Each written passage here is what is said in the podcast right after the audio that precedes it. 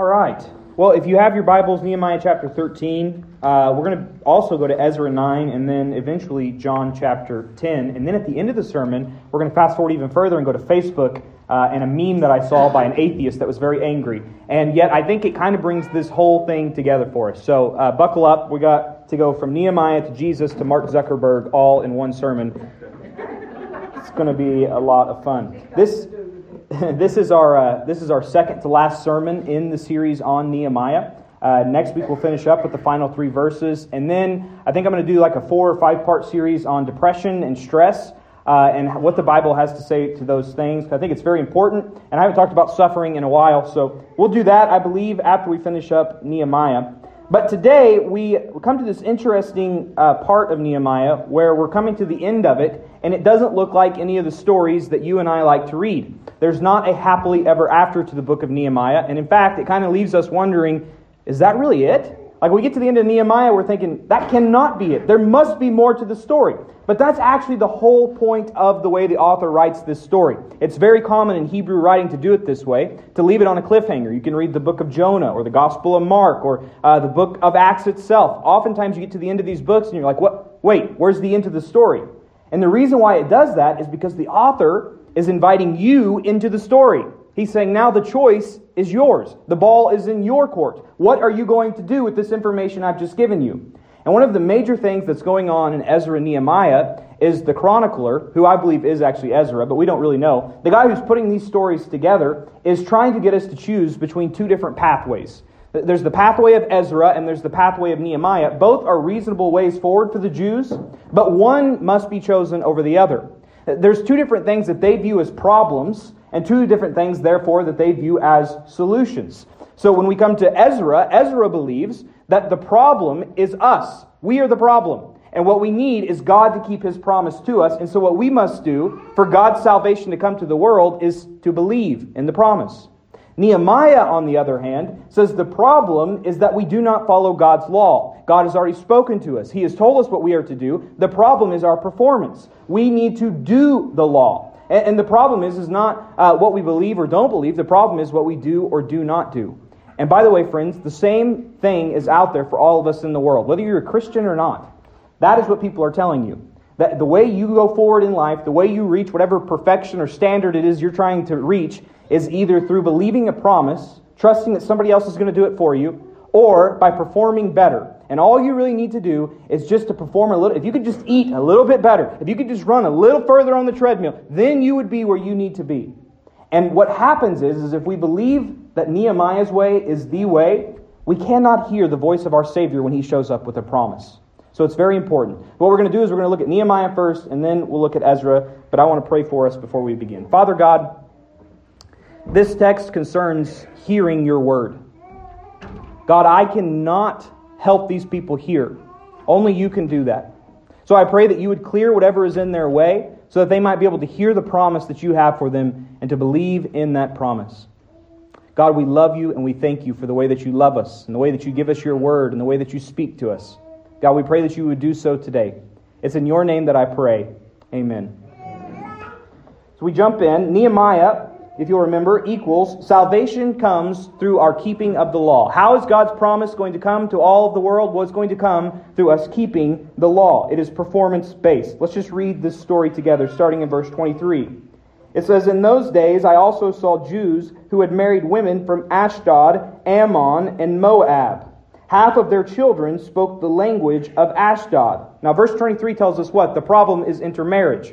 Now, a lot of people who hate the Bible say, see, God is against interracial marriage. It has nothing to do with their race. There's two different reasons why you would be upset about inter, interracial marriage in the Bible. And the first of which is what Nehemiah says in verse 24. It says, Half of their children spoke the language of Ashdod or the language of one of the other peoples, but could not speak Hebrew. Now, why would it be a problem that they could not speak Hebrew?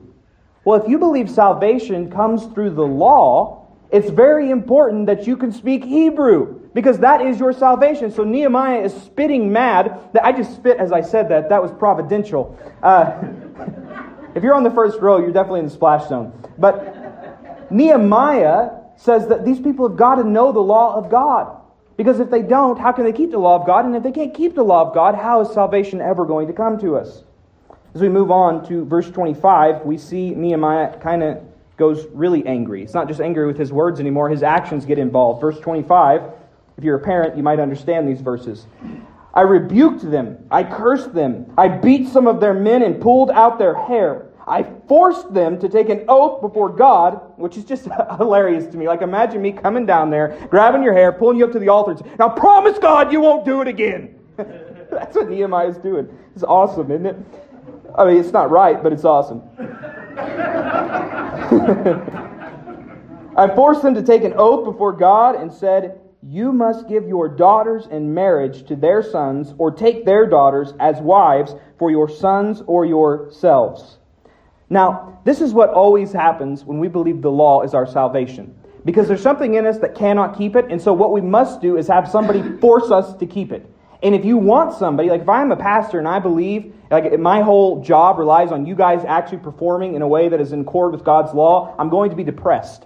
Because what's going to happen over and over is you guys are not going to live up to the standard of God's law. And what I can do, and you've probably met preachers like this, is I can pound the pulpit and I can scare literally the hell out of you every week. And yet, is that very effective in the long run? Is there actually transformation? No, what happens is you either have a church full of self righteous people who think they're better than everybody else, or you have people who are so overcome with regret that they eventually walk away from the church altogether. And yet, this is what so many of us think Jesus is like. In fact, it's what the, the disciples thought Jesus was like. It's very interesting in the resurrection accounts. When Jesus has risen from the dead, they go to the tomb, the angels are there, they say, He's not here, He's risen again. The disciples are all afraid. They run to the room and they lock themselves in the room. And I used to think, why are they afraid? Maybe they're afraid because the, the Roman Empire is going to come and think that they stole the body. But then I thought about it. It's like they can't be afraid of the Roman Empire because if they believe Jesus is on their side and he's risen from the dead, what's the Roman Empire going to do to them? You know what they're afraid of, friends? Is they're afraid of Jesus. You know why? Because before Jesus' death, every last one of them betrayed him. Every last one of them let Jesus down. And all they know is the language of law. And we have let this man down. And so when he shows up, this man with the power to raise the dead is going to come not to bless us, but to curse us. And it's why when Jesus walks through the wall, because you can't lock Jesus out, when he walks through the wall, they're immediately filled with fear. And the fear doesn't go away until Jesus says what? Until he says, Peace be with you. Until he gives them the gospel. I do not come like Nehemiah, yanking your hair out and telling you how bad you are. I come with a promise that has been fulfilled. Now, we continue reading on and we see what the result of the law always is in further detail. Verses 26 and 27. It says, Didn't King Solomon of Israel sin in matters like this? So he's going back to the history of the Israelites and what has led them to this place that they're currently in. Didn't King Solomon of Israel sin in matters like this? There was not a king like him among many nations. He was loved by his God, and God made him king over all Israel. Yet foreign women drew him into sin. Why then should we hear about you doing all this terrible evil and acting unfaithfully against our God by marrying foreign women? And what Nehemiah does here is he asks a question we often ask ourselves when we're trying to live up to the law, whether it's the God's law or some kind of pagan law that we see out, uh, trying to measure up to whatever's on Facebook, or you're trying to measure up to the Ten Commandments. We always ask ourselves this question, don't we? Why in the world did I do that? Like, we often know what is wrong, and yet we find ourselves doing it over and over again. We know we shouldn't drink, and then there we are again drinking again. Or, or, we know that we shouldn't say that to our wife if we want a healthy marriage, but we look back and we go, gosh darn it, I did it again. I said it again. We ask the question why all the time. And there's not really an answer to it. Because we know why, but we don't know why we can't do it we know we ought to do. There's something inside of us that is broken. It's kind of like when parents come and they ask you, uh, maybe this is just my childhood, but when my parents would come and ask me, you know, Blake, what were you thinking? They didn't really want to know what I was thinking. When I got asked that question, it was like, you are so dumb for even trying to do this. You know, they didn't really want me to say, well, I was thinking if I lit the cat on fire, it'd be fun to watch him run. You know, no, they, they knew what I was doing was wrong. They said, now what in the world would lead somebody to do this? Well, friends, that's all of us. Every last one of us do things that we do not even understand why we are doing them. And yet the law leads us to have to ask this question of ourselves Why do I do these things? Verse 28, it says, Even the sons of Jehoiada, son of the high priest Eliashib, This is the main guy in charge. High priest Eliashib, his son Jehoiada, had become a son in law. This is the part where we all get shocked if we know the story of Nehemiah. He's become engaged to who? To Sanballat the Horonite. Oh no! You've got to be kidding me. That's the bad guy. He's in bed with the bad guy. That's exactly what's going on here. And not only that, but they've broken one of God's most serious commands in Leviticus chapter 21 by doing this. They have not just broken a law, they've broken a huge law in a massive way. And what's the response of Nehemiah? What's the response of the law? It says, So I drove him away from me. And this is what the law always does, friends. The law is good, but if you rely on it for your salvation, it will ultimately drive you away from God. Because you will try to measure up to something you can never, ever measure up to, and eventually you will walk away. Either God doesn't care or God is not there, are the two responses we end up walking away with. Or you spend your whole life faking it like you've got it all figured out while on the inside knowing you don't have anything figured out. This is what the law does. This is the way that is presented by Nehemiah. Nehemiah is a great guy. We've learned many great things from him. But this is not one of those things. This is one of those things where Nehemiah is not correct. We cannot get our salvation through performance. So, so the other side would be Ezra. If we go back to Ezra's book, in chapter 9, we see the other side. And Ezra says, Our only hope is the promise of God. In other words, what he's saying is we need God to do for us what we cannot do for ourselves. I know that we're not going to be able to perform up to the law, so my only hope is that God cannot lie. That God said he would see us through, so I believe that God will see us through. Not because I am great, but because God is great. Now, before we get to that, though, if you look at Ezra 7.10, I want you to understand Ezra is not a person who's against God's law. Look at how Ezra is described when he's introduced to us. It says, Now Ezra had determined in his heart to study the law of the Lord obey it, teach its statutes and ordinances in Israel. Ezra had given his entire life to God's law. But Ezra knew that if you tried to get your salvation by performing up to the standards of God's law, it would never do it. God's law is great in its place, but it can never be our source of hope. It can never be our source of salvation. as we go to Ezra chapter 9, verse 1 and 2, we see what Ezra puts his salvation in. It says, After these things had been done, the leaders approached me, me being Ezra, and said, The people of Israel, the priests and the Levites, have not separated themselves from the surrounding peoples, whose detestable practices are like those of the Canaanites, the Hittites, the Perizzites, the Jebusites, the Ammonites, the Moabites, the termites, the Egyptians. Termites aren't in there. Just make sure you're paying attention. And the Amorites. Verse 2. Indeed, the Israelite men have taken some of their daughters as wives for themselves and their sons. So we have the exact same problem intermarriage. But look, Ezra's reason for why it's a problem is completely different from Nehemiah's. So that the holy seed has become mixed with surrounding peoples. The leaders and officials have taken the lead in this unfaithfulness. That word holy seed, that goes all the way back to Genesis, the very first promise that God made. After man had rebelled and been separated from God, God gave a curse to the serpent, who we now know is Satan. And he says, You will crawl on your belly for the rest of your life. And then he says this He says, From the woman a seed will come that will crush your head. And so all of Israel has been waiting on this snake crusher, this skull crusher that is going to come from the people of Israel and not just bless Israel, but bless the entire world, the Messiah. And Ezra is concerned because if Israelites are intermarrying, they're going to lose their Israeliteness. They'll lose their nation. And this is the nation that is supposed to bring about the Messiah. This is the nation that's supposed to bring about the holy seed. He says this is our only hope that God would keep his promise through our seed. You see the difference? He's not interested in performance. He says there's a promise that we must believe in. As we continue on, verse 3, look at again another striking difference between Ezra and Nehemiah.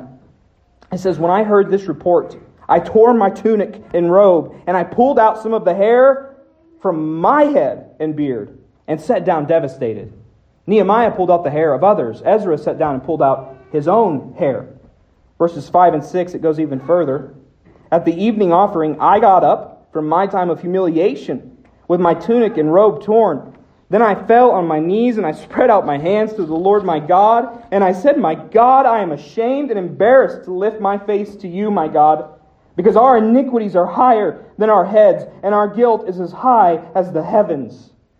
To which you say, Ezra, you didn't do anything wrong.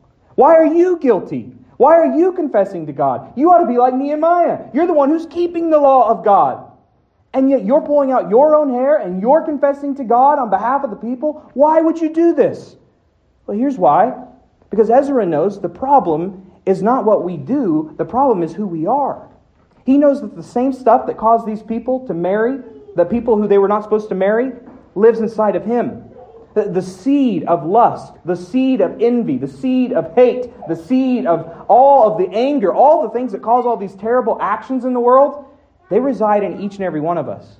In other words, Ezra says the problem is us. As that great theologian of modern times, Taylor Swift, says, Hi, it's me, I'm the problem. Now, Taylor Swift's a lot closer, this might be hard to believe, but Taylor Swift's a lot closer to the kingdom than a lot of people who sit in pews every single Sunday. Because she understands something. She understands that the problem is us, it's the inside. And this is exactly what Ezra does. So he identifies with the people and he confesses with them. And then, verse 15, he says this Lord God of Israel, you are righteous, for we survive as a remnant today. Here we are before you with our guilt, though no one can stand in your presence because of this.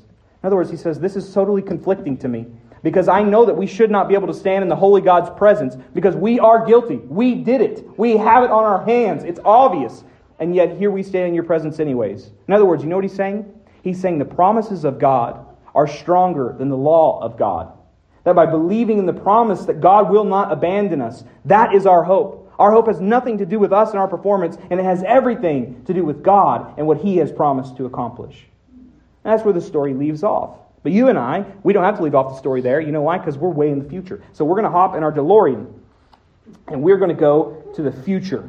We're going to the time of Jesus. Now, we're going to the future because the name of the movie is Back to the Future, but then they go to the past. It makes no sense. So we're going to use the DeLorean the way it was invented, and we're going to go to the future. Some of you have no idea what I'm talking about, and that's fine.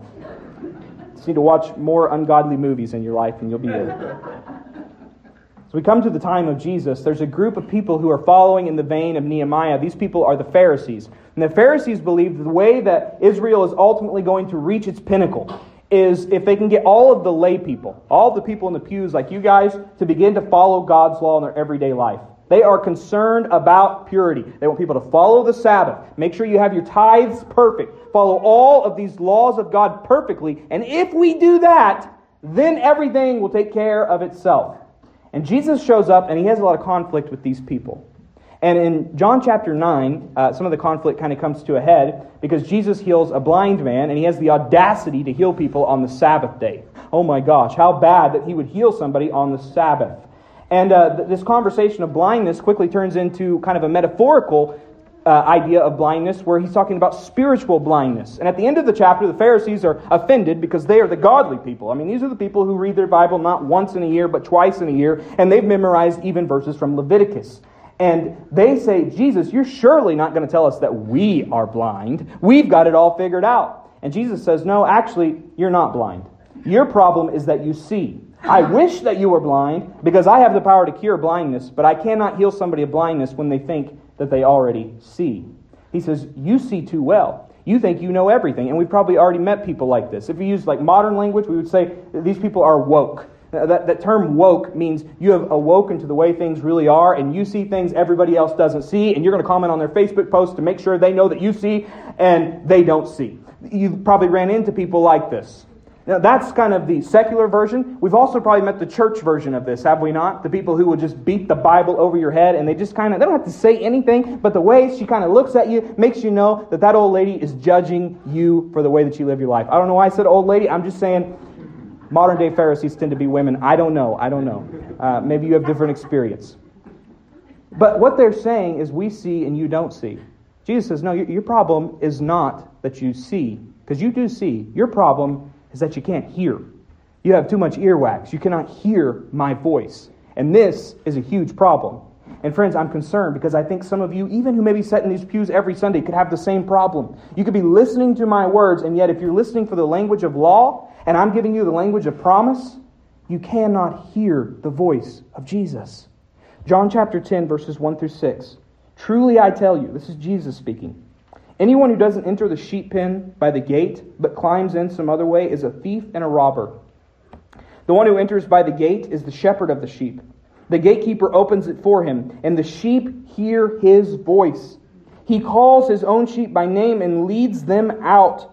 When he has brought all his own outside, he goes ahead of them. The sheep follow him because they know his voice. Who's doing all the work so far in this parable? It's the shepherd. All the sheep do is follow. Sheep are dumb animals. They will literally follow their friends off a bridge. That's how dumb sheep are. So, what, what these sheep are doing is they're simply following the voice of their shepherd whom they know. Verse 5, it says, They will never follow a stranger. Instead, they will run from him because they don't know the voice of strangers. Jesus gave them this figure of speech, but they did not understand what he was telling them. They could not hear what he was telling them. Why could they not hear? Well, we skip down to the end of the story, verses 24 through 30. The Jews surrounded him and asked him, How long are you going to keep us in suspense? If you are the Messiah, tell us plainly. Verse 25, I did tell you, and you don't believe. You don't believe. You see why? Because they're trying to perform up to God's law, and Jesus says, You just need to believe in God's promise. Two very different things. Verse 26, But you don't believe because you are not of my sheep. My sheep hear my voice. I know them and they follow me. I give them, I give them eternal life, and they will never perish. No one will snatch them out of my hand. My Father who has given them to me is greater than all. No one is able to snatch them out of my Father's hand, which is a, a great thing if you are a Christ follower. No one will ever snatch them out of my Father's hand. I and the Father are one. Do you see why these people cannot hear that? Because they think you've got to do something. And if you're not doing something, God's going to show up like Nehemiah and rip the hair out of your beard and tear your tunic because you're not doing the things you ought to be doing. And Jesus says, No, I give them eternal life. But they don't deserve it. I know they don't deserve it. And you should see the future because there's going to be this group of people sitting in Fargo, Oklahoma in 2023. And if you saw that I gave them my salvation, you would be flabbergasted because they're a bunch of broken sinners. And you can know that because you look at the pastor. And yet, my hope as a Christian is not that I have it all together.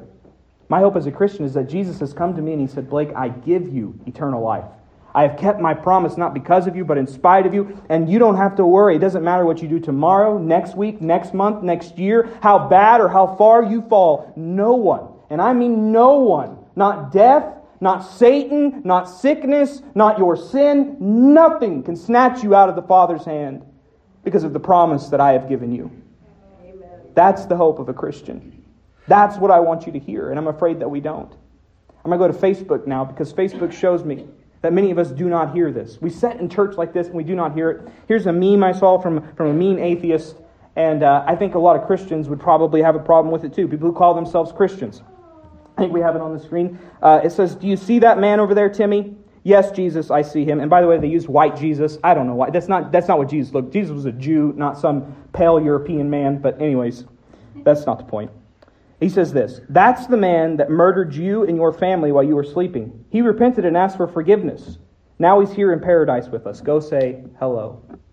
Now, if you're honest, do some of you have a problem with that? Do some of you think about that from time to time? You know, the, the most evil and vile of person can repent and they are in heaven with us just as we are because they believe in the grace of Jesus Christ. Now, you do have a problem with that if you see yourself as little Timmy.